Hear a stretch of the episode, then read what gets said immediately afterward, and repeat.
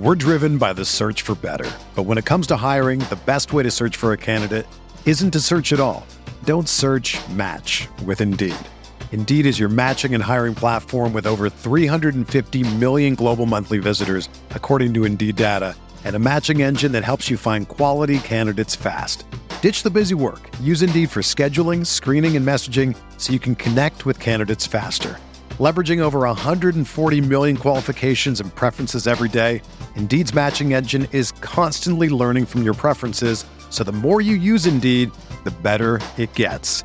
Join more than 3.5 million businesses worldwide that use Indeed to hire great talent fast. And listeners of this show will get a $75 sponsored job credit to get your jobs more visibility at Indeed.com slash BlueWire. Just go to Indeed.com slash BlueWire right now and support our show by saying that you heard about Indeed on this podcast. That's Indeed.com slash BlueWire. Terms and conditions apply. Need to hire? You need Indeed. This podcast episode is brought to you by Coors Light. These days, everything is go, go, go. It's nonstop hustle all the time. Work, friends, family expect you to be on 24 7. Well, sometimes you just need to reach for a Coors Light because it's made to chill. Coors Light is cold lagered, cold filtered, and cold packaged. It's as crisp and refreshing as the Colorado Rockies. It is literally made to chill. Coors Light is the one I choose when I need to unwind. So when you want to hit reset, reach for the beer that's made to chill. Get Coors Light in the new look delivered straight to your door with Drizzly or Instacart. Celebrate responsibly. Coors Brewing Company, Golden, Colorado. This episode is brought to you by Decoy Wines of Sonoma, California. As you gather with family and friends this summer, experience the best of wine country with Decoy by Duckhorn. Winemaker Tyson Wolf spends every vintage focused on harvesting grapes and crafting wines from the finest vineyards. Whether it's our flagship Cabernet or crisp and refreshing Rosé, Decoy has just the wine for your discerning taste. Ask for us at your local wine shop or visit decoywines.com slash celebrate to locate our wines near you. Whether you're firing up the grill, hosting an alfresco get-together, or enjoying the warm summer nights, let Decoy by Duckhorn elevate your occasion.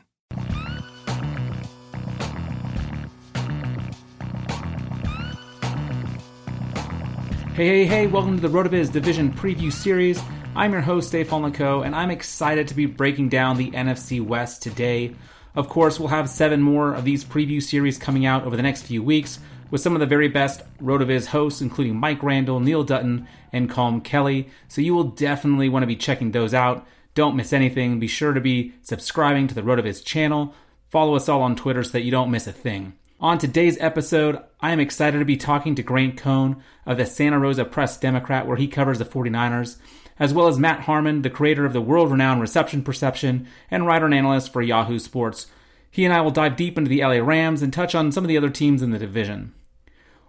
We'll be hearing from our guests to try to figure out what to make of this division. Which players should we be targeting for fantasy, and what guys should we be avoiding? Are there any surprise sleepers? And just in general, what should we be looking out for? The NFC West is a pretty interesting division. There's a lot of questions regarding the backfields, especially, so we'll definitely be spending some time trying to figure out what to make of all of this. But before I jump into anything else, I want to tell you that RotoViz Patreon is back for a second season and it is better than ever. Patronships start at just $6 per month, and we now offer exclusive access to RotoViz Radio Slack, where you can ask questions and gain league winning advice from many of the podcast and writing team. Patrons also get first dibs on listener league spots. Leagues will be starting very soon, and in the $9 tier, you get some sweet RotoViz radio merch at the end of the season. So become a RotoViz radio patron today to join an exclusive community of listeners, access premium content, and do your part in helping the network to grow and continue to produce high quality, industry leading program. You can find this at patreon.com forward slash RotoViz radio. All right, let's get into it. Let's talk about the NFC West. We're going to start off with an interview with Grant Cohn to talk all things 49ers. After the interview, I'll break down the 49ers using the RotoViz projection machine that can be found exclusively on the website. We're going to examine the target breakdown in, in, the receiving corps and jump into the backfield and try to really determine what we can learn, what we can dissect from what Grant's told us about preseason camp. All right, let's hear from Grant. All right, I am joined now by Grant Cohn, online columnist for the Santa Rosa Press Democrat. covering the 49ers. Grant, it is so good to have you back on the show. Hey, Stefan, thank you so much for having me. Really looking forward to doing this. Yeah, man. It's uh 49ers camp. I feel like we can almost, I mean, some of the names are different, but I feel like we can almost kind of uh, do a repeat of last year because we never got to really see what this offense was with, with all the injuries and craziness that took place. Yeah, it's like they're pressing a reset button on 2018. They're going to bring Jerick McKinnon back in the fold and see what he can what he can give. I mean, he's not going to play in the preseason, so anyone who drafts him in fantasy football is going on pretty much faith and uh, a hope and a prayer. But it's a projection that you know that Kyle Shanahan handpicked him, wants to use him, is going to give him targets. That's what makes the Niners interesting. Is like all these guys are projections from McKinnon to Dante Pettis to Deebo Samuel, uh, but you know that the head coach backs these players, picked each of these players, and is going to be the one calling their numbers. So, right. if Dante Pettis struggles, you know he's still going to get a lot of targets because the uh, the head coach stuck his neck out for him and traded up in the second round to get him. Right, right. Let's talk about Shanahan for just a minute here. Uh, how did you feel, just real quick? How did you feel he did last year, given all the injuries? Did you feel like he he did a good job, and what do you think it means for this upcoming season? Well, he did a good job developing certain players on offense, like his tight end and his backup running back and his backup quarterback. I feel like he would even agree that uh, despite the injuries he's had, he had to McKinnon and and uh, and Garoppolo that the Niners still lost games they should have won. I mean, he even came out and said they lost. I mean, they lost twice to Arizona, who was even worse than the Niners. Right. Uh, they lost. They, they gave away a game at home to the Giants, who were awful. They lost a lot of games they should have won. Even with those excuses, they should have been seven and nine. So when you look at the roster now and say maybe they should be nine and six, ten and uh, nine and seven, ten and six, yeah, that's fair. I mean, they should have been seven and nine last year, even with Nick Mullens and C.J. Beathard. But the question is like, is this a team that really knows how to win? Are they going to keep losing games that, uh, you know, that they should win? Are they going to keep finding ways to lose? Right. Because that's kind of the hallmark of teams like with uh, offensive coordinators as head coaches who don't really, who aren't really real leaders, like you know the Norv Turner Washington Redskins of the '90s. We've seen that a million times. Anyway, Kyle Shanahan's young, and this is his year to prove that he's a real head coach. Yeah, and, and I like something you, you mentioned on your Periscope the other day. I think it may have been yesterday or the day before, where you, you mentioned some of uh, Shanahan not necessarily calling out the wide receiver corps, but definitely not just heaping praise on them, saying they had to be more consistent. And I know that that went a long way with you, just showing that he's not just going to be you know this offensive guy who's who's not keeping his guys accountable, but really wants to to see them, yeah, per- perform at a high level and to do it consistently. Yeah, I mean, it's, it's that's the difference between being an offensive coordinator and a head coach. Uh, an offensive coordinator is kind of like the dreamer, the optimist. He believes in everyone, and the head coach kind of has to be the one who uh, creates a standard of accountability. And I, I thought he did that really well. He said, "Look, I, I believe in the ability of these players. Clearly, he picked them. At the same time, he says there's no consistency here, and it needs to happen now." And that's he didn't really talk that way the first two years. And a lot of times in practice, uh, penalties would happen, and he would just go to the next play like like he was waiting for the head coach to to uh, to make a big stink about it. And now I think he's sort of he, he's sort of finding his voice more as a real leader, which is key because no one else is going to do it on this team. It, it has to be him. This is his organization, and it's it's interesting. It seems it's early, uh, but it seems like he's at least uh, taking steps in the right direction. Yeah, no, that's good. I'd like to, to to swing over to Jimmy Garoppolo real quick. He was a guy that we were both curious about and excited for, I think, uh, going into last year. And then obviously, you know, he only gets to play three games. He's got the injury. And I feel like we didn't really learn a whole lot. Like, is he going to be able to convert in the red zone? Is he going to be able to to keep interceptions down? I know you you've yeah. been impressed with him in camp so far. Do you feel like he's taken that next step?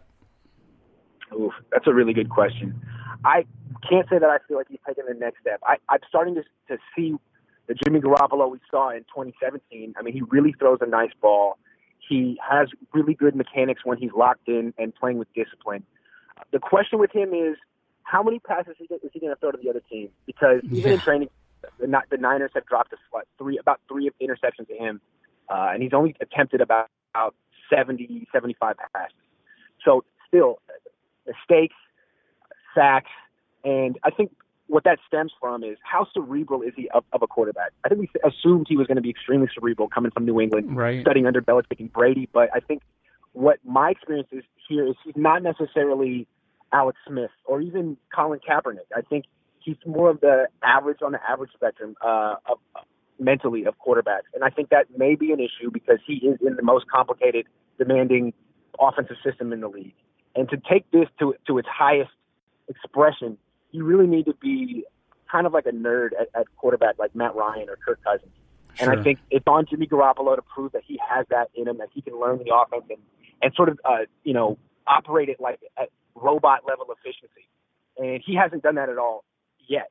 He did it in 2017, but he was dealing with like a, like an eighth of the playbook. In 2018, he had more of it, and he he was much more hesitant, uh, lingering on reads. And I see, still see that a lot in training camp. Like he drops back and he's looking at Dante Pettis, and he's looking at Dante Pettis, and he's looking at Dante Pettis. It's like, no, man, he's either open or he's not. You got to move on. And the one thing I like about, I mean, I like a lot of things about Nick Mullens. Uh, I, he may not have a strong enough arm to be an NFL starting quarterback, but in this system, you see him, he's extremely decisive. He gets through his reads extremely quickly, and that's what Jimmy Garoppolo uh, needs to get to. So it, what's good for him is he has a backup who can push him in those ways. Yeah. Yeah, no, that that's really good. I remember you even talking about Nick Mullens last year, saying this guy's not so bad. So it is nice to have yeah. someone who who can, you know, like you said, he may not be a starter, but he is a good guy to have backing him up. Uh, the question I was going to ask you that you kind of just touched on is um, in camp so far have you noticed Garoppolo leaning towards one receiver or the other? And it sounds like Pettis might be that guy. But we did just hear this news, and, and please,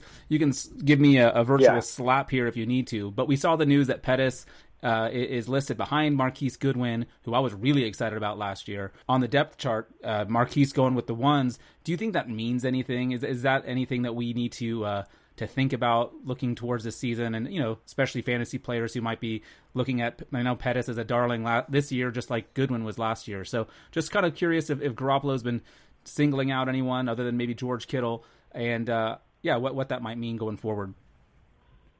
Yeah, I mean it's too early to say with, with Pettis. It was just one day. He's been starting all camp, and he's been struggling. It was interesting. It was the first day back from an off day, so the Niners took the day off, and usually on those days, always on those days, the, the, the coaches get together, watch tape, and they they grade all the players, and they usually reshuffle the depth chart. And from the first day back, they had Kendrick Bourne starting at flanker and not Dante Pettis. Also during that day, Dante Pettis only got one target during 11 on 11. Wow. Caught it yeah. and got the ball taken away from him. He, he really seems like he's playing with poor body language or, or, or uh, losing confidence. He doesn't seem like he ha- he's playing with urgency or the, the uh, any of the, the, the markers of a number one wide receiver. At the same time, it, it would make sense that Kyle Shanahan would probably uh, try to light a fire under him, get him going. I, I, there's a lot invested in Dante Pettis, and I don't think they're giving up on him after 10 days of training camp. I just do think it's clear that he's having a rough camp. He was better last year. He seems to be struggling with just confidence. Um, and it, it, he's a young wide receiver, and they really didn't give him much uh, much competition. They just said it's on you to to step up and be the number one guy here. And I think he, there's a lot of pressure in there. But your original question was who is Jimmy Garoppolo going to the most?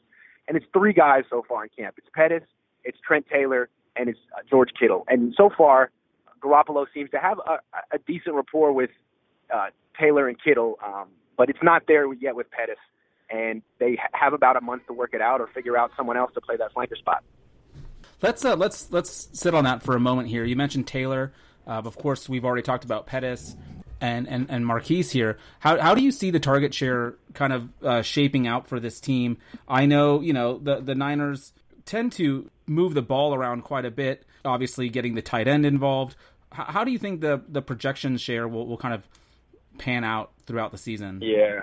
Yeah. I mean, it seems to me that since Shanahan's the one calling the plays, he's to want to, he's going he's going to want to get the ball to Kittle and Pettis. Those are his guys. He traded up for Pettis. He, no one believes in Pettis more than Kyle Shanahan. Yeah. So and, and, until Pettis really proves him wrong, he's getting the ball. It's going to be him and, and Kittle a lot. And when it's when the Niners go to 11 personnel, when they have three wide receivers on the field and Trent Taylor's out there, uh, Garoppolo loves throwing to him. If it's third and less than eight, he, he's looking at Taylor first. Okay. So I, I could see those three guys getting a lot of targets and Tevin Coleman as well. The guys over the middle, I mean, Garoppolo likes throwing over the middle. He likes throwing between the numbers. It's where he's best. So the running back, the tight end, the slot receiver, and then the question is, is there one guy outside at wide receiver who can step up and beat single coverage? Because all of these guys are young and unproven, and they're all having very inconsistent at best camps. Yeah. How's Deebo Samuel look to you? He, see, I like Deebo Samuel. He's better than I expected. He's stronger than Dante Pettis. He's, I think faster than Dante Pettis. Dante Pettis. He plays with more urgency. He has that sort of like like I want the ball on every snap kind of feel that you like from a wide receiver. That being said, he's playing mostly with the backups. Uh, it seems like they're uh, bringing him along slowly, which they usually do with rookie wide receivers in this very dense system. Right. Um, I would be surprised if he's starting week one. He's the backup split end behind Marquise Goodwin. Uh, and yesterday he's playing, and I go over to this one Jennifer Lee Chan, who covers the, the, the team for NBC Bay Area, and I, I say, is it just me or is Deebo Samuel better than Dante Pettis right now? And we were discussing it. I really feel that way. But then five minutes later, Debo Samuel gets uh, open deep in the end zone, wide open. Shanahan skis him up, and he's standing there like not moving in the end zone. The ball comes to him and he drops it. It's like, uh, geez, well, yeah. you may not be ready to play week one either. I, I think the idea is he's going to be the long term split end after Goodwin's gone. I mean, Goodwin's already 28. He's probably not going to be here much longer. Um, I think they'd like Pettis to be the starting flanker. So Deebo's going to get his chance. He may be the starting foot end by the end of the season. But if you're thinking of, uh, well, he's, he'd be an interesting person to draft in fantasy football because he's probably going to go late. He could end up being a high volume starter by week eight. Right. Yeah. No, that's that's good. So so as of now, week one, if, in a three wide receiver set, would you kind of anticipate it being Pettis, Goodwin, and Trent Taylor? Yeah, I would. Yeah. yeah. Okay. No, that's that's that's kind of what I what I thought too. It's just good good to hear it from someone like yourself who actually knows what they're talking about. Um, but you I, just got to remember it's fluid because all of these guys are struggling in camp, and what happens in preseason probably will determine that. Yeah. Yeah, no, that's good. And, and a lot of times people are like, oh, preseason's just preseason. You can't learn much. But on a team like the 49ers, where there's such intense competition at the wide receiver position, right. that's where you can see players actually pull away and, and start to impress coaches and, and earn some of that playing right. time. Right, because the coaches are the whole idea is none of these guys are proven. Let's have a competition, and hopefully someone someone will step up. The whole point is no one has stepped up yet, but it's still early. Right. And these preseason games, if no one's going to step up in, in camp, maybe someone will step up in an actual game. Let's uh, talk about. I mean, I think the, the the 49ers backfield is probably one of the more tumultuous backfields in the league mm-hmm. this year, just because it's it's really hard to know what to do. Last year, of course, as you mentioned, they brought in McKinnon, and people were really excited about him, and we never really got to see him do anything. Breida really had a, a solid year, I think. Uh, from a production standpoint, he was, you know, he wasn't elite necessarily, but he ended up, you know, averaging five over five yards an attempt on 153 carries. Only had three touchdowns, but a really solid year. And then, of course, they bring in Tevin Coleman. So I'm curious, um, Grant, how do you see the backfield uh, kind of shaping out? Do you think it'll be a true running back by committee, or do you think Tevin Coleman's going to get the bulk uh, and uh, uh, the bulk of the work? This is a great question, and it's, it's it's really impossible to answer because Jerick McKinnon hasn't been healthy. We haven't seen how I haven't seen how Kyle Shanahan intends to use all three. Can I can I ask you real but, quick uh, about McKinnon? Uh, just him coming back. Is Kyle Shanahan the kind of coach that will throw him into the fire as soon as he's ready, or is he going to want to see it from Jerick in, in training camp, in practices, and in uh, in the preseason, or is he all, already well, just kind of the incumbent? Yeah, that's a great. That's a really good question. I mean, I think some of that depends on what they're getting from their running running backs. I mean, if they get if Tevin Coleman and Matt Breida are playing well, there's no reason to rush back Jerick McKinnon. And he, they just brought him back off PUP yesterday, but he's not going to participate in 11 on 11s for a while, and it seems yeah. like he's probably not going to participate in preseason either. So uh, I, I think. Oh, it's going to be tough to know what to do there, huh? it's it's really hard. It's a very difficult backfield to invest in. The way I've seen it so far is if you take McKinnon off the table, because we really don't know if he's if he's even going to come back. There's no, we have no idea what he's going to be, if he's going to be, whatever. Let's let's take him, let's put him to the side for a second. In camp, Tevin Coleman has taken almost all the reps of the starters. He's he's playing like he's Todd Gurley. Is like, he looking really good? gets them back. He is looking good, but it's camp, and you can't really tell how they're going to run the ball. What I want to say with Coleman is he's getting a lot of targets in the pass game. Wow, I think he's going to be one of the more frequent uh, targeted players but then again, if McColeman, if, if McKinnon comes back and looks really good, McKinnon could eat into that. But what's going to what, the thing is, Coleman may may be slotted to be the starter, but if he comes out and averages 4.4 yards per carry, and Matt Breida is behind him averaging 5.3 like he did last year, I mean Breida's going to Breida's going to get his carries and eat into the, his eat into that production production too inevitably. So a lot of it is going to depend on how they produce in a real game, not how they look in practice when they're not tackling each other. All I can say for certain is that Coleman's getting a lot of targets, and that bodes well for his fantasy football value. Oh, absolutely. I mean, running backs they catch the ball. That's that's that's a nice. It creates a nice floor because then all of a sudden they're game script proof, and if the 49ers are are trailing and needing to pass a lot, all of a sudden these guys are uh, are, are are are more involved. So uh, that's great. Um, one of the things I really appreciate about you is that you're not just uh, you know like a a huge fan of the Niners and just pumping everything up. You like to give like realistic outlooks, and I really appreciate that. So uh, I'd like to ask you, where do you think this team lands? Not just record wise, but just overall performance. I'd be curious to hear what you think their record will be as well. But overall performance, what what are your kind of expectations um, for the squad for for 2019? Yeah, I'm expecting six and ten. I'm expecting an offense that has a lot of big plays that probably ranks top ten in yards, but continues to struggle in the red zone uh, continues to commit t- uh, turnovers at a high rate. Uh, I really think that this is a team that's going to continue to find ways to lose close games. Oh, no. you know, in, in this league, like what the Patriots have shown, the Patriots are not a dominant team. The Patriots are just a little bit better than everyone else, and they they find ways to be good in the right situations, and that's exactly where Kyle Shanahan has struggled since the Super Bowl. I mean, I, I don't want to rehash that, but like that's one of the biggest blunders in Super Bowl history, and it comes down to just tiny game management stuff. He has the best, some of the best, most creative ideas, getting people wide open down the field and creating big plays. But what's going to uh, what's going to make or break the 49ers is how Kyle Shanahan like handles uh, is as a game manager in, in tight games because NFL games are always tight. And so far, he hasn't shown that he can do that. I mean, he's given away a lot of games. Their record in like one score games is abysmal. Mm. Uh, they have a lot of pressure on Jimmy Garoppolo. And the way I see it is he's coming off a torn ACL. He his his starting center's hurt, Weston Richburg. That's a problem, and he has no one proven at wide receiver. He's going to have to dink and, his dink and dunk his way across the field, throwing up to his running back and his slot receiver and his tight end is going to be double covered.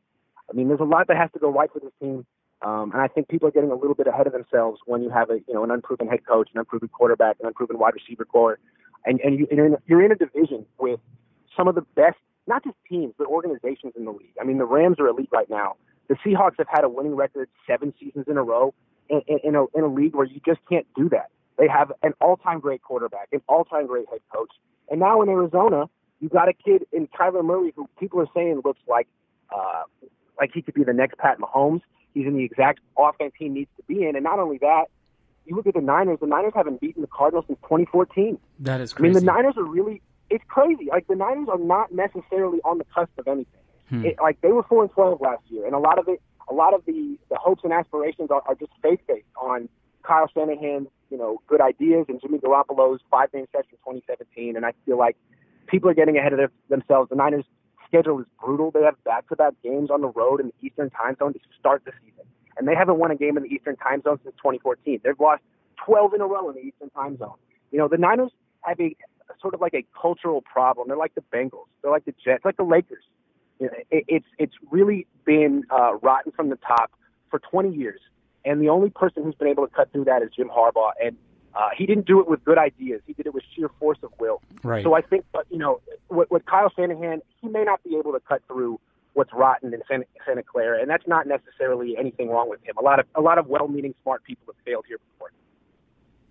Yeah, no, that's that's interesting, and it's yeah, it's definitely a bucket of cold water, but uh, it, it's good to hear, and it's a lot of those things like you know we don't think about. We don't think about that that win loss record on the road and what that means for for for, for players. Right, because well. we're always focused on what's happening on the field, but a lot of times in football, it's what's off the field. Yeah, it's what you don't see. Yeah, for sure. I uh, I guess well, one thing before I let you go, and I probably should have brought this up uh, off the top, I mean, the probably the the most exciting player on the team is George Kittle. Do you think he can replicate what he did last year? I mean, I know we've talked about him here and there, talking about him being like a, a safety blanket for for Garoppolo, but do you think he can replicate his massive 2018?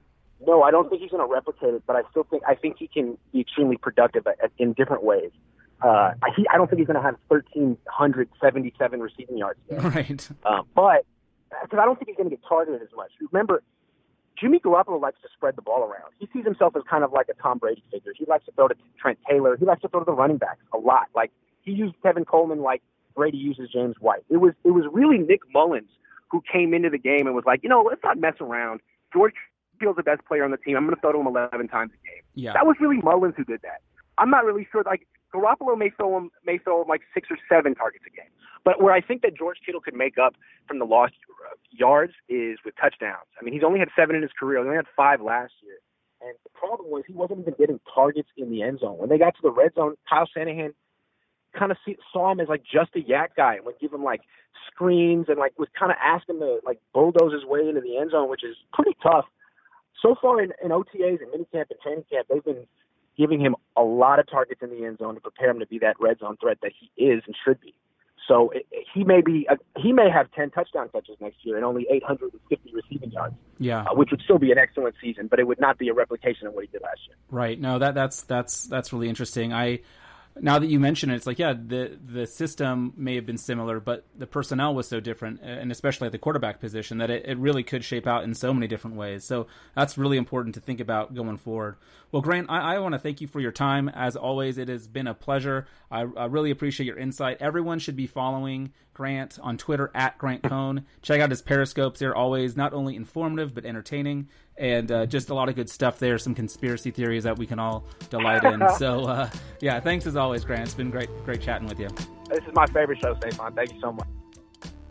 All right, that was some great stuff from Grant Cohn right there. A couple of my big key takeaways is is firstly, Grant is just a man. I mean, he is awesome. You really should be following him on Twitter at Grant Cohn. He is fantastic for all things 49ers. His periscopes are super entertaining, and he's just a good all around dude. So follow him. But content wise, what he was talking about that, that kind of really helped me when I was trying to set these projections for the 49ers for this upcoming season was well, I, I, came around with five of them. So here they are. Number one is that he expects this offense to be high yardage, but possibly low scoring just because of inefficient red zone play, including what he perceives as numerous turnovers, penalties, and whatnot. Number two, Jimmy Garoppolo is not like the quarterbacks they used most of last year. He likes to spread the ball around. Well, what does that mean? That leads into number three. George Kittle, he expects to have fewer yards this year than last, but possibly more touchdowns. When we look into our projections, I'll let you know what that means for his overall ranking and in my perception for him going into this season. But that was interesting.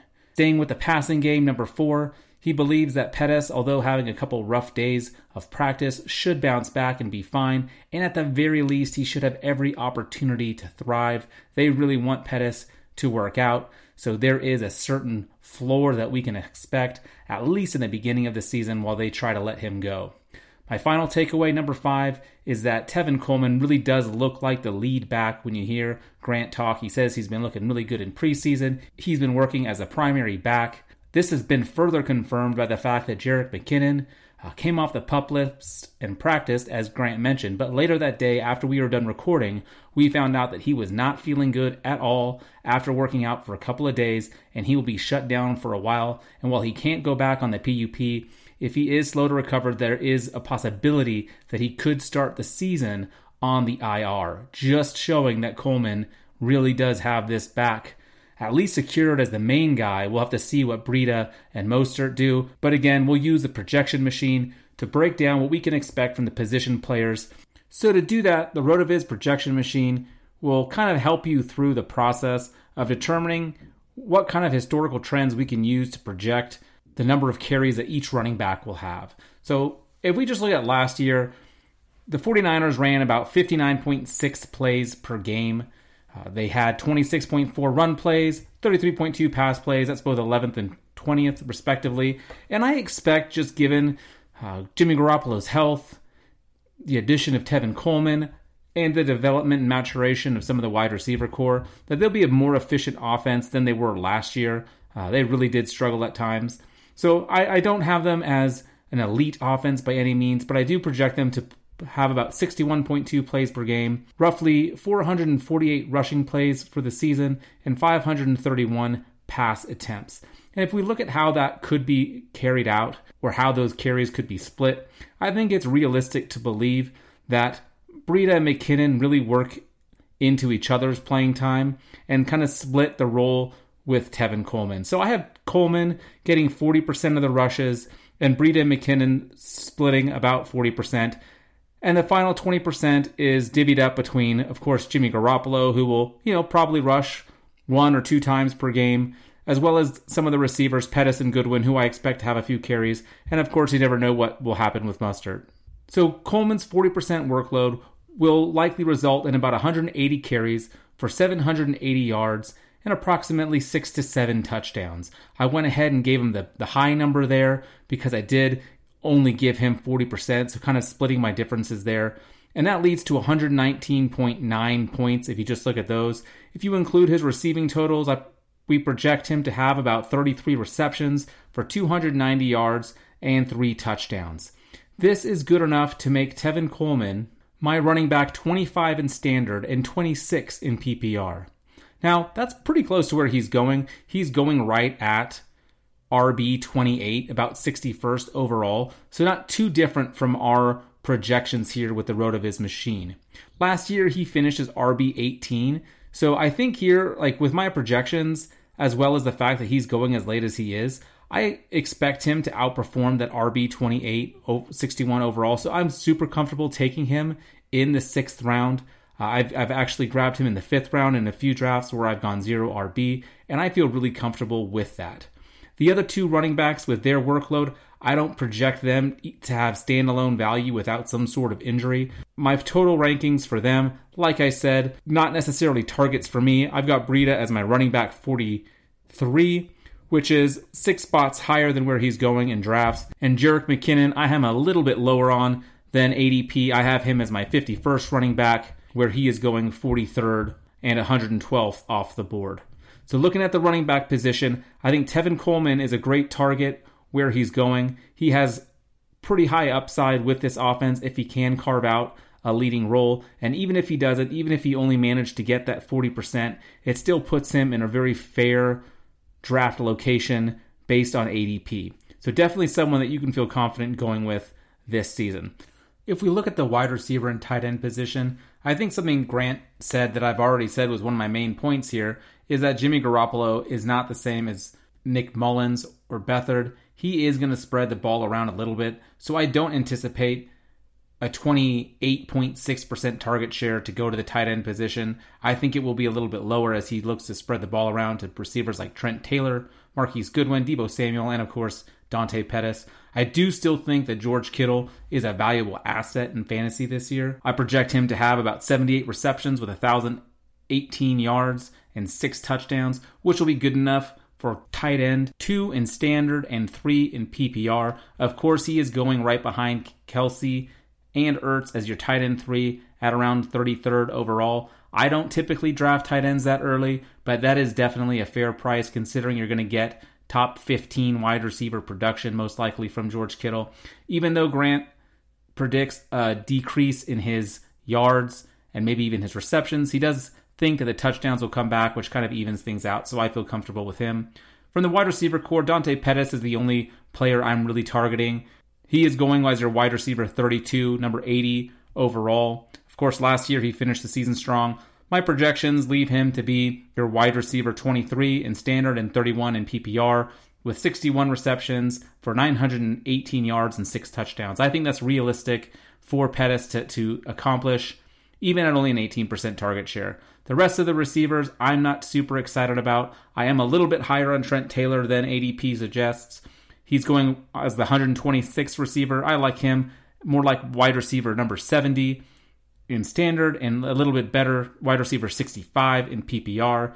But even that is pretty late in your drafts and, and, and nothing more than just a dart throw. Marquise Goodwin, Deebo Samuel, they both could emerge as fantasy relevant players. I do like Marquise Goodwin in a best ball scenario, but I'm not really targeting any of these guys. Again, I just don't know if the target share is going to be there for these secondary and tertiary receivers. Given that Jimmy Garoppolo does like to spread the ball around, George Kittle will demand a high number of targets. And of course, we've got some good running backs out of the backfield looking to catch passes as well. So that's going to do it for the 49er section. Don't go anywhere though. I've got my conversation with Matt Harmon coming up next where we talk about the LA Rams, specifically the wide receiver corps, and then we talk a little bit about some of the other divisions. After the interview, I'll get into some of the projections for the Rams, the Seahawks, and the Cardinals, and we can see if there's anything we can figure out, any players to target from those teams. So without any further ado, here's my conversation with Matt Harmon. All right, and I'm joined by Matt Harmon. How the hell are you, Harmon? I'm great. I mean, things are good. I'm ready for football season to, to, to really be here. At least I think I'm mentally and emotionally ready. I don't know if workload wise I'm totally ready, uh, but but you know at the same time uh, there's so many good storylines that I'm you know already following and already like knee deep in that uh, it's it's an exciting time of year for sure. Oh yeah, man, it's good. And last time we talked, it was right after the season, and, and you and I were kind of dabbling in uh, I don't even remember what it was called now, but the football experience that uh, that went belly up halfway through the season. But uh, times have changed. I'm, I'm yeah, ready yeah. for some of this. Right? Yeah, yeah. I don't know yeah. how I forgot that, but that feels like a hundred years ago. I know, I know. And we were like, we were so desperate for fantasy that we were trying to make that work. But uh, yeah, now we've got the real stuff, and uh, I have you on to talk about the NFC West. I, I specifically wanted you to talk about you know your hometown team in the the Los Los Angeles Rams, partially just to get under uh, Liz Loza's skin. Just I know it's it's her adopted team down there, but uh, I also just wanted your perspective because the receiving corps there is just insane, and I don't know what to do with it, and I didn't know a better person to talk to um, about receivers uh, other than you. So I, I definitely was excited that you were able to join me today. Yeah, this is one of the most interesting receiver corps to break down, you know, for fantasy, but also for just real life too, because I think they're they're such an interesting and diverse group. Yeah, well, if you could, before we jump into the fantasy perspective, all three of these guys are are incredible. We've got Woods, Cooks, and, and Kupp for people who aren't aware.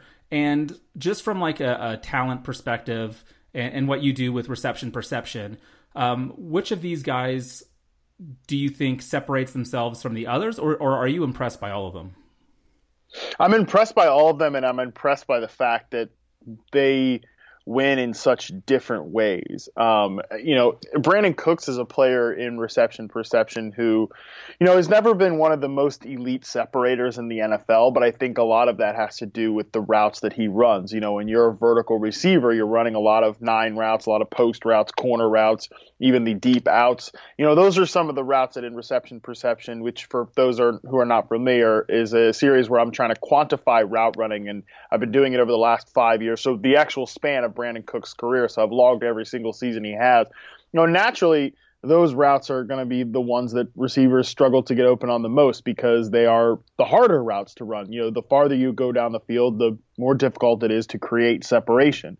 If you look at just the graph of overall league wide success rate, it starts to dip as you go down the field, as you would expect, you know, because again, creating separation farther downfield is harder than it is in the short area. So that's important context with Brandin Cooks' reception perception. But what was really interesting is that I think he enjoyed the best season of his five year career by far with the Rams. And it really wasn't even close. You know, he set personal benchmarks in, in not just his raw stats, but also in his success rate versus man and press coverage scores. And I think a lot of that is that Sean McVay actually used Uh, Cooks on on fewer deep routes. You know, a lot of the, a lot of what he did with Cooks was use him on in breaking routes, some slants, some crossers, and I think that's just a great fit with what Jared Goff does really well as a passer. So he kind of he's not. I don't think he is a true traditional number one receiver, but you don't really have to be in this offense because right.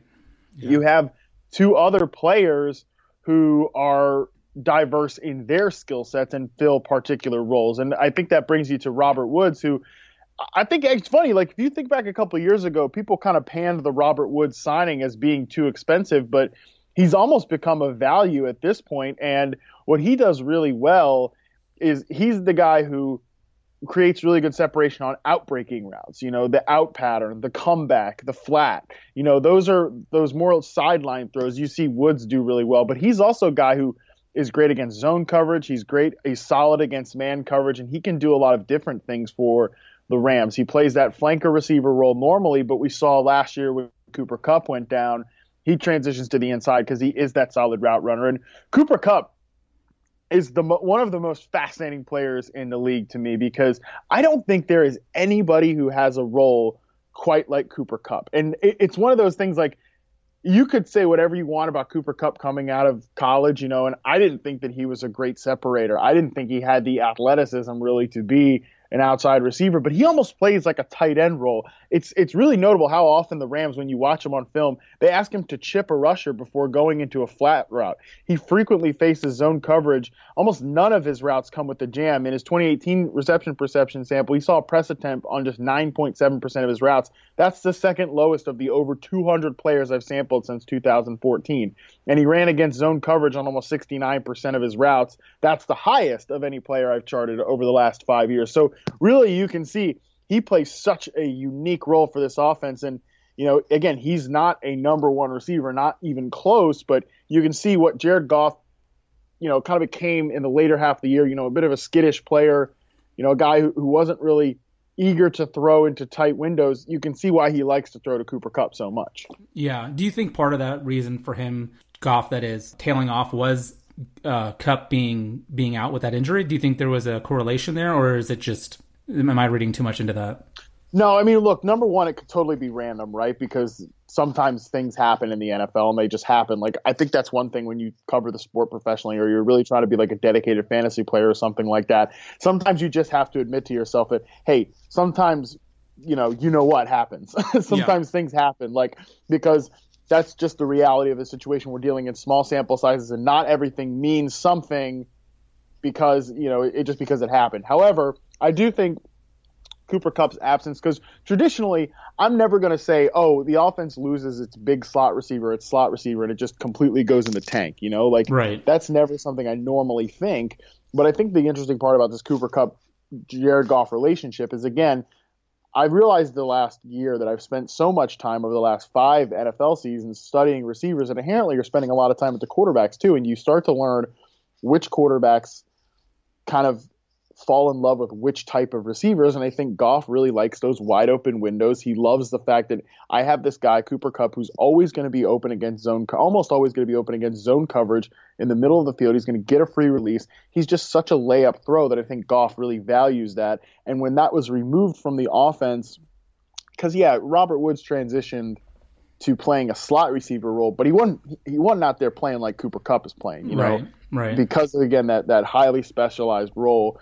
So it, it, just it, removing that from the offense almost more than the player, I think, was a, a big loss for Goff. Yeah. So real quick to, to wrap up uh, on the receivers here, uh, Cooks is going 15 as wide receiver 15th. Uh, Woods is 19th and Kupp is 21. So it's pretty crazy that you got three wide receivers in the top 21 from the same offense. Do you think that's the right order? Woods, I mean, sorry, Cooks, then Woods, then Kupp. Is that how you would rank them? Yeah, I think so. I mean, the one that I'm really confident in is that Cooks is number one. You know, I think the the fact that he's been so productive over across a variety of different offenses, and again, I think he had his best season as a pro in his first year with the Rams. Um, I'm really confident in him as like a fourth round pick in fantasy. The other two guys I haven't really drafted as much of, um, and I think also just it's a little bit because number one with Cooper Kupp, it sounds like he's healthy, which is great. And if he's if he's healthy, I think he just returns right back into such a slam dunk role.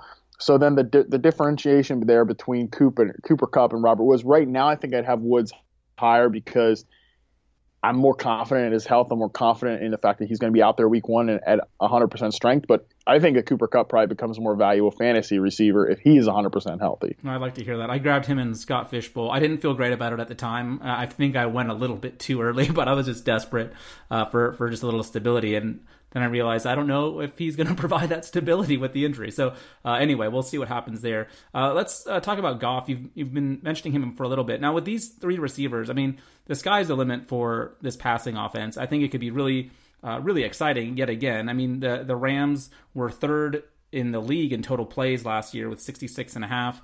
Uh, you know, average about 35, 40 passes per game. So there's a lot of volume in this offense. Yet Jared Goff is going right around QB 12. I just got done with my projections for different teams, and I don't really compare um, players until the very end. And I realized that I am way higher on Goff than anyone else. I have him as like my QB six. Am I absolutely crazy for thinking uh, that he could just have a monster year with this receiving corps? And if Gurley isn't getting as many touches, maybe they try to do a little bit more in the short passing game and stuff like that. Am I am I crazy? Am I way too high on Goff? I feel like you're pretty high on Goff. I actually, I actually did my project, and I'm the same way as you do. I do my projections, and I don't really compare anybody until the very end, like posi- like within the position or anything yeah, like that. Cam Newton was another guy I was way too high on, but we'll, oh yeah, but me, I know you're a too. Carolina guy, so you, you you probably have sympathy for that. Oh, like Cam Newton, Kyler Murray, Russell Wilson, Lamar Jackson, like those guys are all really high to me, and that's that's kind of the point that it comes to with Jared Goff is number one, yeah, th- this offense does it's it ran a lot of plays last year. It wasn't so heavy on plays run the year before, but last year obviously it really stood out. I do wonder if the the fact I think they do still want to be committed to the run game, even if it's not through Gurley, even if it's you know split between several different guys. I think that's totally a possibility.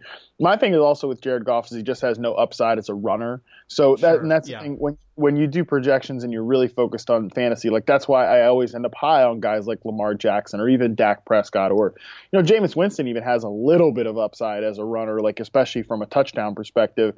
So guys like Jared Goff, Philip Rivers, you know, even Tom Brady this year, those guys are always going to come in lower in your projections when you do things the way I do because of they just have no rushing upside. So I have Goff right around. I have Goff in my fourth tier of quarterbacks, uh, right alongside guys like Jimmy Garoppolo, Drew Brees. So in a very fair range, but just not a guy that, not a guy that I think you're going to be getting. Like I, I don't. I think that if you're going to go for quarterbacks outside of you know the top five or six guys, you're looking for players like Jackson or Kyler Murray who have access to that great ceiling from a season long perspective. I think uh, Goff has a very solid floor, but I don't think that he has access to like top five quarterback ceiling. Sure, and and I think one of the reasons I had him projected so high is I have him throwing uh, like 31 touchdown passes this year, which you know is a lot.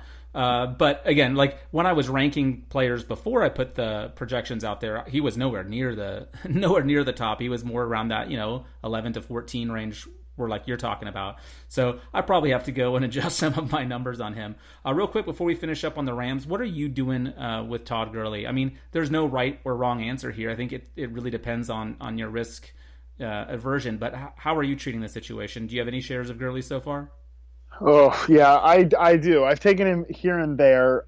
I will take him in the third round. You know, if he makes it to round three, very like at this point, I think that's you got to do it because who are you taking in round three that has access to the sort of ceiling that Gurley does? And I, I think that he still has a great ceiling Yeah. because he's a great player in a in a great offense.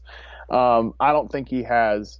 I don't think he can. I don't think he has access to being a tier one running back. I don't think he has a chance to be Alvin Kamara, Saquon Barkley, Christian McCaffrey, Zeke Elliott if he decides to play. um, Right, like I think I don't think that he has access to that type of ceiling anymore because I just don't believe that workload or the efficiency is going to carry over into this year. But I still think that depending on team construction, and this is always the case with, with when you're taking risky players, it matters who you've taken before and who you're planning to take after them. Like, for example, if I have taken a couple of running backs in round one and two, I'm totally cool with taking on the risk of Todd Gurley because running back is such a fragile position that if I at least feel like I have two secure bets in front of him, then I feel much more likely to take on the risk of Gurley. Like if I go David Johnson or Alvin Kamara in round one, maybe I'm much more willing to take on Todd Gurley as my second running back because I could potentially have two RB ones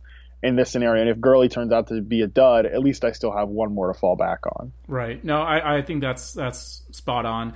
I have been avoiding him so far. Most of my drafts, he's not fallen quite that far, and I happen to be super high on Leonard Fournette. And so if they're both there, Nice. I've been going Leonard Fournette, and he's another guy that after my projections, like, oh my god, I have him number nine. What's wrong Me, with me? me too. Me too, actually. And I'm really trying. I actually was just looking at that this morning. I was like, "Oh my god!" Because I'm trying to put my tiers together. I'm like, "Do I really want to put Fournette up there Yeah, with like all these it, guys?" Like, Do it. yeah, Yeah, Yeah. I, oh, I, I was listening to your podcast a couple weeks ago. We were doing the villains, um, like fantasy villains, and Fournette came up, and I was just like, "Oh man, I'm so on, I'm so on the Fournette train this year. It's it's it's it's going to be ugly." but uh, uh, let's look around the division real quick. Another another uh, one of the things I love about the the Yahoo Fantasy Football podcast that you guys do is Liz uh, creates these really fun, diverse segments and then she ex- has to explain them to you and it's always quite enjoyable to listen to the explanation but but in one of them you guys were talking about like the upside down little stranger things influence there and you're talking about the arizona cardinals and everyone it seems like in the fantasy community is super excited about what Arizona is going to do with Kingsbury and and Kyler and, and, and, company. And yet there is this huge potential for uh, it just falling flat and, and it not really producing much. So, what is your kind of realistic outlook on the Cardinals uh, for this upcoming season? Yeah, I, I, think I'm pretty high on them. Um, from just a plays run perspective, from a volume perspective, I think it's going to be really be there for this offense. And you know, especially from a passing perspective. Um, I'm really into David Johnson. You know, he months and months and months ago was the clear 1.05 to me. Um, and really, I don't even know how much. Like right now in my running back tiers, I've got Alvin Kamara number one, Zeke or Saquon Barkley number two, Christian McCaffrey number three, and alone in tier one. And I think tier two is basically Zeke, with the discount that he may or may not miss some games. I still think he ends up reporting it, and he's playing week one. But right now, I'm going to slide him in that second tier just for the risk. But I think had he not been in there, I think David Johnson would just be by himself in tier two because I think he has access to tier one ceiling.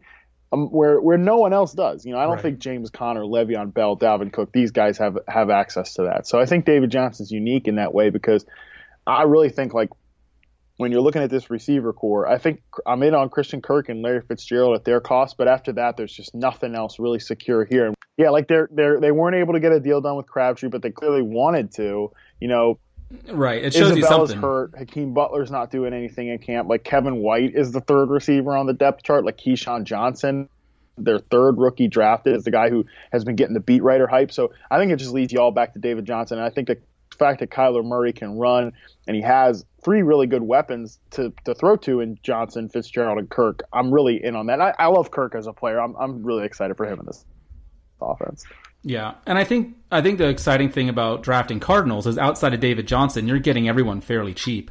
So even if the offense does fall flat, you're not investing a top six pick on, on most of these guys. So uh, you can get some of these guys late. It sounds like Kirk and Fitzgerald are guys that, that you might be targeting. Let's talk about the Seahawks real quick. This is actually uh, my my favorite team, so I've got a lot to say about them, and we'll get into that in a little bit. Now, I have a confession to make, Harmon. I, uh, in prepping for this show and prepping talking for you, I, I, I was listening to your rookie orientation episode with DK Metcalf. That was the only time, the first time I listened to that podcast, and I got to say, man, that is a fantastic podcast. Well done. I really, really enjoy it. The production level on it, the content, super amazing. I'm going to now go listen uh, to every one of your episodes. Um, and you got me teary eyed listening to DK when he picked up the phone talking to Schneider and Carroll. I was like, man, this is exciting. Now he does have an oblique strain, uh, so so we'll have to we'll have to see what happens there. But Tyler Lockett, I think we all feel pretty comfortable with his ADP. Uh, it, it, hasn't gotten too crazy yet, and I don't think it will. I think it's kind of settled in where it will be. Uh, but but the wide receiver two in that offense is that someone that you're even interested in, given how rarely the Seahawks are throwing the ball?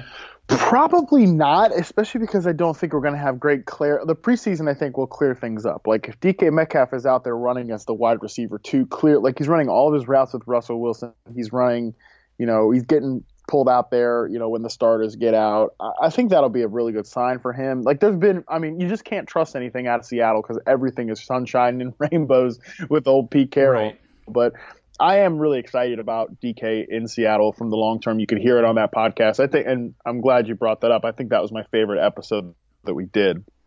You know, because we had a good yeah, mix of great. Thank you. Yeah, we had a good mix of everything, and I'm really excited about him long term there. And just you know, for the most part, it's like it's just Tyler Lockett, no one else to me, and it just keeps coming back to Tyler Lockett because I think everything else is really unproven here. And I think like if we were comfortable, like you said, if we were comfortable with Doug Baldwin's ADP a couple of years ago, like we should be comfortable with Tyler Lockett because I think he's a great player too. He showed it last year, and yeah, he will regress some of these efficiency statistics, but who else is getting the ball here? No, totally. And and the answer to that's probably Carson or Penny, you know, running the football as much as they do. I uh, I think everyone kind of sleeps on Chris Carson. People don't really believe in him as a talent. They just think, oh, he's you know he's the incumbent, so he he's not going anywhere. But man, watching every single Seahawks game, uh, yeah, he's dude good. can ball, and and I know Rashaad Penny is good too. And I really I I think both of these guys going where they are is fair. I like Penny a little bit better just because he's cheaper. And if something did happen to Carson, I mean if Penny had that workload to himself, if either of them had that workload to their to themselves, they they could be in that you know tier two that you're talking about with David Johnson, just based on volume alone. So I really like both of these running backs. Do you feel comfortable with their their current ADP where, where Carson's going, you know, a couple rounds ahead of Penny? Yeah, I think Carson should be um, going ahead of Penny for sure. Um, and on Carson, I've been drafting him. But Penny's interesting too because he has upside. If Carson is to get hurt again, he becomes the most. He, you know, Mike Davis is gone. He becomes the most likely starter. Um, and I think he'd, he'd walk into a really good role. But like right now, I'm comfortable with both of them because of how how much this team runs. You know, I think Carson is right. a solid floor play RB two, and then you have Penny as a flex that you are debating starting with other guys every week and uh, kind of hoping for some big plays while also realizing that hey, if Carson ever goes down, this is a guy who, like you said, could really get into you know fringe RB one, high end RB two territory because of the volume of this offense. Yeah, I've I've got a couple of shares of Penny, and and it's one of those things like I'll feel comfortable putting him in in my flex because I know they're going to use him so much, and then yeah, there's there is that huge huge upside. Now I'm going to let you go here in just just a second here, but I know you know you you recently I believe adopted the 49ers as as one of your teams here. So uh, any any any standouts outside of you know like George Kittle, of course, uh, is is the big guy. But uh, this time last year, we were all talking about Marquise Goodwin. Now it's Dante Pettis. Do you do you have any sort of feelings about this wide receiver? Yeah, I, I, would. You know, my relationship status with Carolina is always that it's complicated. So uh, the 49ers have kind of become the other woman this year, as I always have one around. Um, but man, the Panthers are making it hard not to pull on my heartstrings this year. But that's a topic for another podcast. Um, right. However, with the 49ers, yeah, I think obviously George Kittle is the man. Um, I think you know Pettis is a great bet where he's going right now. I think he he is the clear top receiver here to me because he combines the short game, the short route running of players like Deebo Samuel and Jalen Hurd that they drafted this year, along with the vertical ability of a guy like Marquise Goodwin. I t- and I still think Goodwin is a fine bet super late in drafts because the air yards volume should still be there. I still think he is the number two receiver in this offense. And you, but you look at Pettis, he combines both this because I think in reception perception, he kind of looks super similar to like a young Keenan Allen. So I think he's interesting mm-hmm. for sure. And also the thing that my most something I'm becoming more and more confident of, and you know, this could make look like a jackass in a couple of months, and you know, pl- plenty of things can do that. But I think the way that the backfield is stacking up right now, you know, Jerick McKinnon just comes off PUP today as we're recording this. Matt Breida didn't really practice much this summer, but I, st- I or this spring, but I think he's a good runner. But to me, Tevin Coleman looks like the entrenched RB one, not a workhorse, but there should be enough volume there to sustain him where he's going right now. He's become like a clear, you know, from a backfield that like I've adjusted my expectations. I thought this was going to be a backfield to avoid, but the fact that Coleman has stayed as like a sixth round pick, I still think he is a great. Buy. I think he is a great buy there. I've adjusted on that while also still taking stabs on Breida and McKinnon super late in drafts because, you know, if anything happens to Coleman or, or things go haywire again, you adjust. Yeah, no, I think that's a really good point. And I know he's been a target for a lot of people who are trying to do like a, a zero RB or a modified zero RB.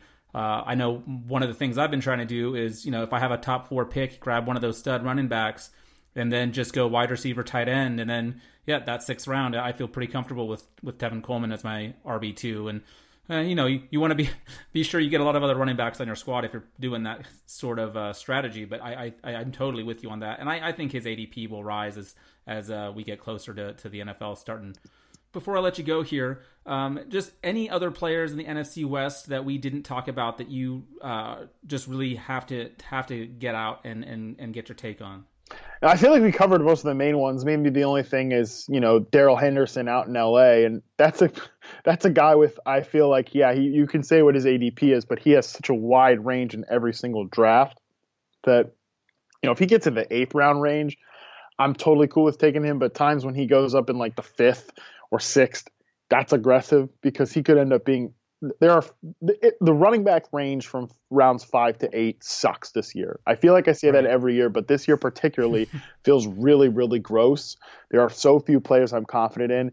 Henderson is one guy from that range that, yeah, he has a great ceiling if Gurley, like, and his arthritic knee is just a total mess. But y- you got to also realize, like, he could be a stone zero. You know, like, it could be a complete whiff of a pick. So he's a t- he's one of the toughest players I think to evaluate in fantasy football this year. And like if you have a confident take on him, like you're strong you're a stronger person than I am. Right. I feel like what what what wouldn't be outside of the realms of uh not even possibility but probability is something like what happened with Chubb last year where he's getting drafted And then, you know, Gurley goes out, performs well. People start dropping him to pick up other players because we have to do that. And then Gurley goes down, and yeah, and, and there he is sitting on the waiver wire, and, and someone else gets him anyway, and, and that would be very frustrating. But yeah, like you said, it's just really hard to know what they're going to do because they're you know they have no no incentive to show us what their plans are for for Gurley or Henderson's usage this year.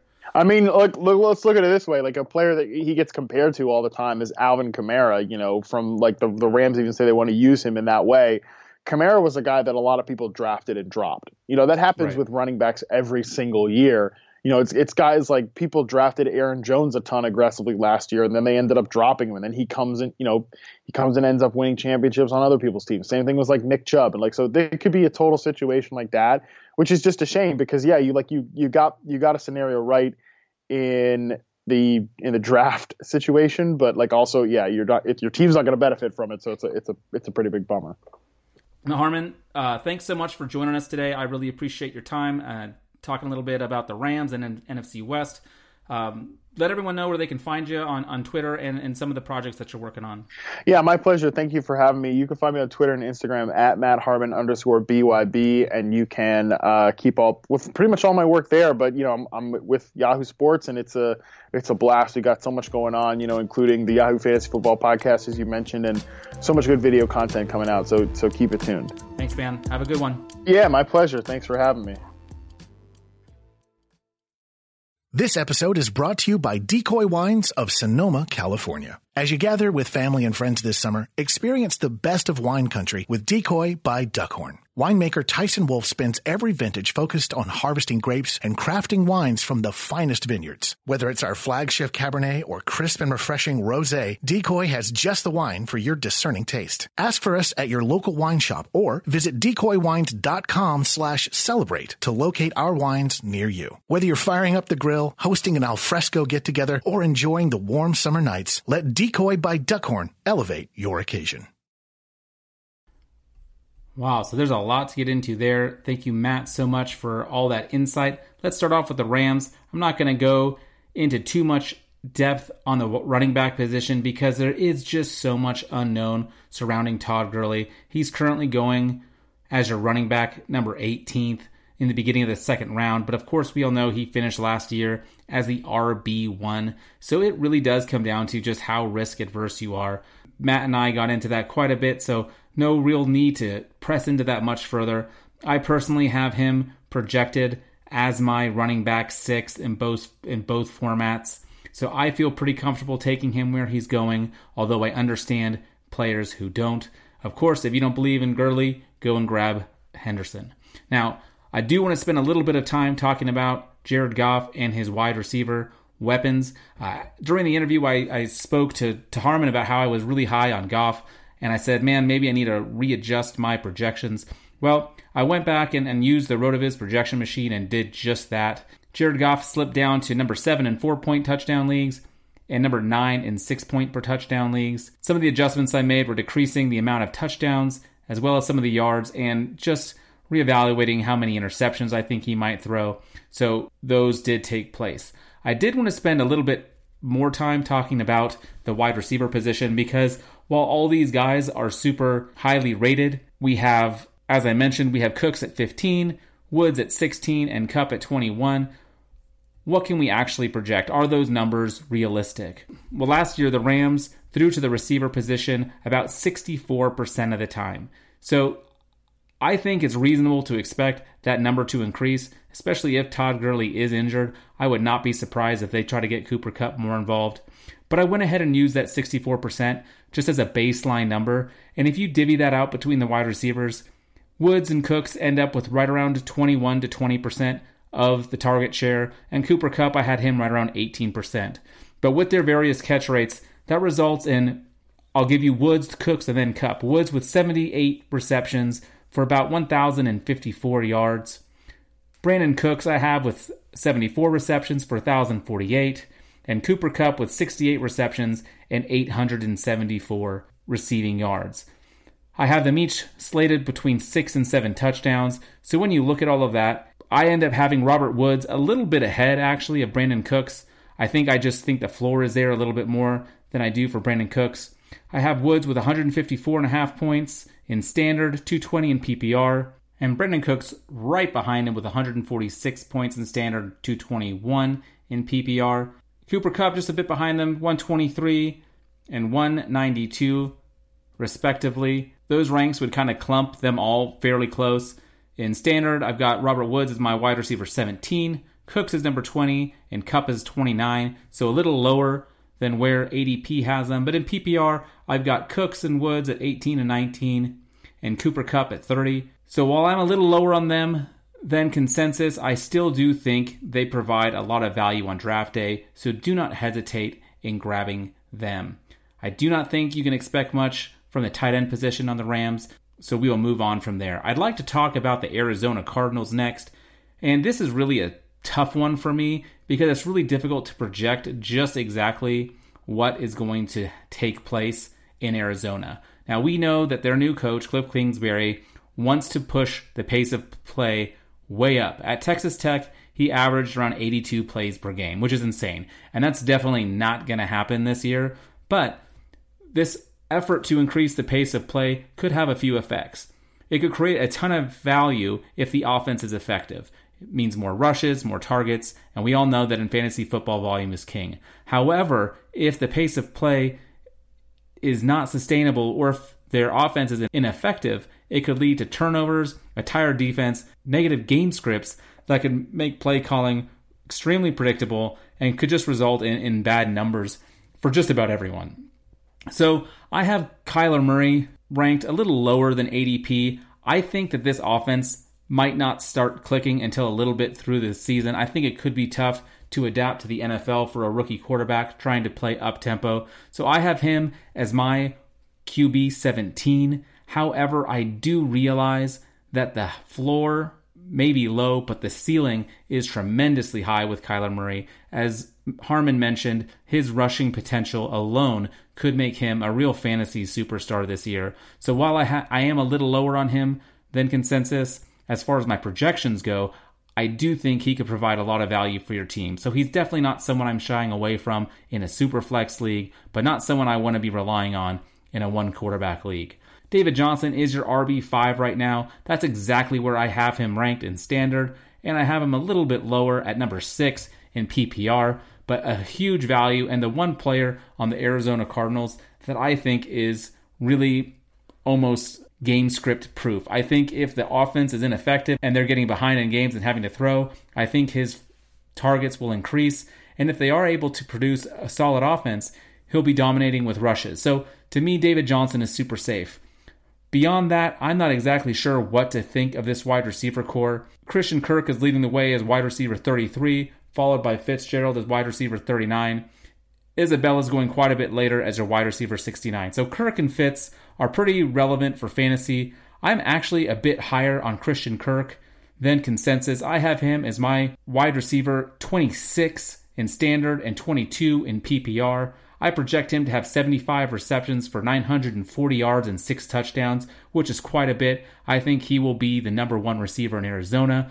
Fitzgerald, I've got quite a bit behind as wide receiver 43 in standard and 38 in PPR with 71 receptions for 790 yards and four touchdowns. So I think Kirk is the wide receiving option that you're going to want in fantasy this year. Again, I am higher on him than ADP, and Fitz, I'm a little lower on. Isabella, of course, is worth a dart throw. And at tight end, Ricky Seals Jones is your tight end, 42. I don't have a whole lot of faith that he'll be super involved in the offense, but you never know with a new quarterback, a new system. If you pass on tight end, you may want to grab him late, see if he's worth streaming at some point during the year, but definitely not a target for me.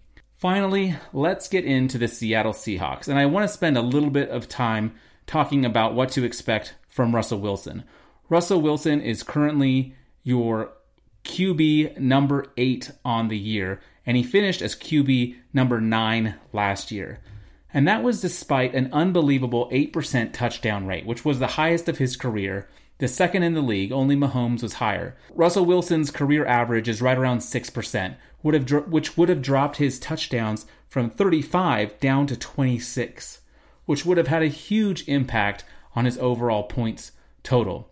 And this isn't because Russell Wilson isn't great. I think Russell Wilson is one of the best quarterbacks in the league. I love the guy. This is all about. This episode is brought to you by Decoy Wines of Sonoma, California. As you gather with family and friends this summer, experience the best of wine country with Decoy by Duckhorn. Winemaker Tyson Wolf spends every vintage focused on harvesting grapes and crafting wines from the finest vineyards. Whether it's our flagship Cabernet or crisp and refreshing Rosé, Decoy has just the wine for your discerning taste. Ask for us at your local wine shop or visit decoywines.com slash celebrate to locate our wines near you. Whether you're firing up the grill, hosting an alfresco get-together, or enjoying the warm summer nights, let Decoy by Duckhorn elevate your occasion. This episode is brought to you by Decoy Wines of Sonoma, California. As you gather with family and friends this summer, experience the best of wine country with Decoy by Duckhorn. Winemaker Tyson Wolf spends every vintage focused on harvesting grapes and crafting wines from the finest vineyards. Whether it's our flagship Cabernet or crisp and refreshing Rosé, Decoy has just the wine for your discerning taste. Ask for us at your local wine shop or visit decoywines.com slash celebrate to locate our wines near you. Whether you're firing up the grill, hosting an alfresco get-together, or enjoying the warm summer nights, let Decoy by Duckhorn elevate your occasion. Everyone is talking about magnesium. It's all you hear about. But why? What do we know about magnesium? Well, magnesium is the number one mineral that 75% of Americans are deficient in. If you are a woman over 35, magnesium will help you rediscover balance, energy, and vitality. Magnesium supports more than 300 enzymatic reactions in your body, including those involved in hormonal balance.